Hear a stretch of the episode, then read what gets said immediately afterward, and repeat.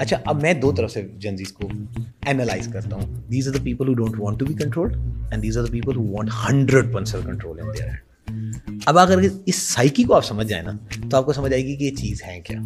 کیونکہ یہ دونوں باتیں ایگزیکٹلی وہ کہتے ہیں مجھے کنٹرول نہ کرو۔ لیکن میرا سارا کنٹرول میرے ہاتھ میں ہوگا۔ بٹ مجھے یہ ضرور امبیشن تھا کہ میں نے ہمیشہ ایکسپلور کرنی ہے چیزوں کو۔ تو جب میں نے ایکسپلور کرنے کی بات کی تو سب سے پہلی چیز ہی ہمارے سامنے جو آتی ہے نا وہ فائنینشلی آتی ہے۔ کیونکہ آپ کا سب سے بڑا کنسٹرینٹ ہی فائنینشیل ہوتا ہے۔ فریکشنلائزیشن کا کانسیپٹ آیا نا پچھلے بیس سالوں میں اس نے ایکچولی فائنینشیل لٹریسی کو بہت ہیلپ کیا۔ اور جیسے ہم گرو کر رہے تھے وہ فریکشنلائزیشن آ رہی تھی آئی نہیں تھی۔ Investment is an extremely important angle for them جو ہم نے اس انڈسٹری نے پچھلے ستر سال میں فائنینشیل سروسز انڈسٹری نے ایڈریس نہیں کیا تھا جو ہم نے اسٹاکس اور mutual fund there is a reason کیا بولے کہ ایج فیکٹر ہوتا ہے نا اس کو کبھی بھی چیلنج نہیں لینا چاہیے۔ نیگیٹو چیلنج نہیں لینا چاہیے۔ اس کو پازیٹیو چیلنج لینا چاہیے۔ آپ کی ایج اگر کم ہے تو that is the opportunity you are you have more energy spend it your age gives you the energy to go extra mile go it and do it take it take your reputation so I don't want to become a payment app I don't want to become an investment app I don't want to become a gaming app I don't want you to you know to give you a customise app جہاں پہ آپ messaging کر I want to give you everything so that ایک app ہو جو کہ آپ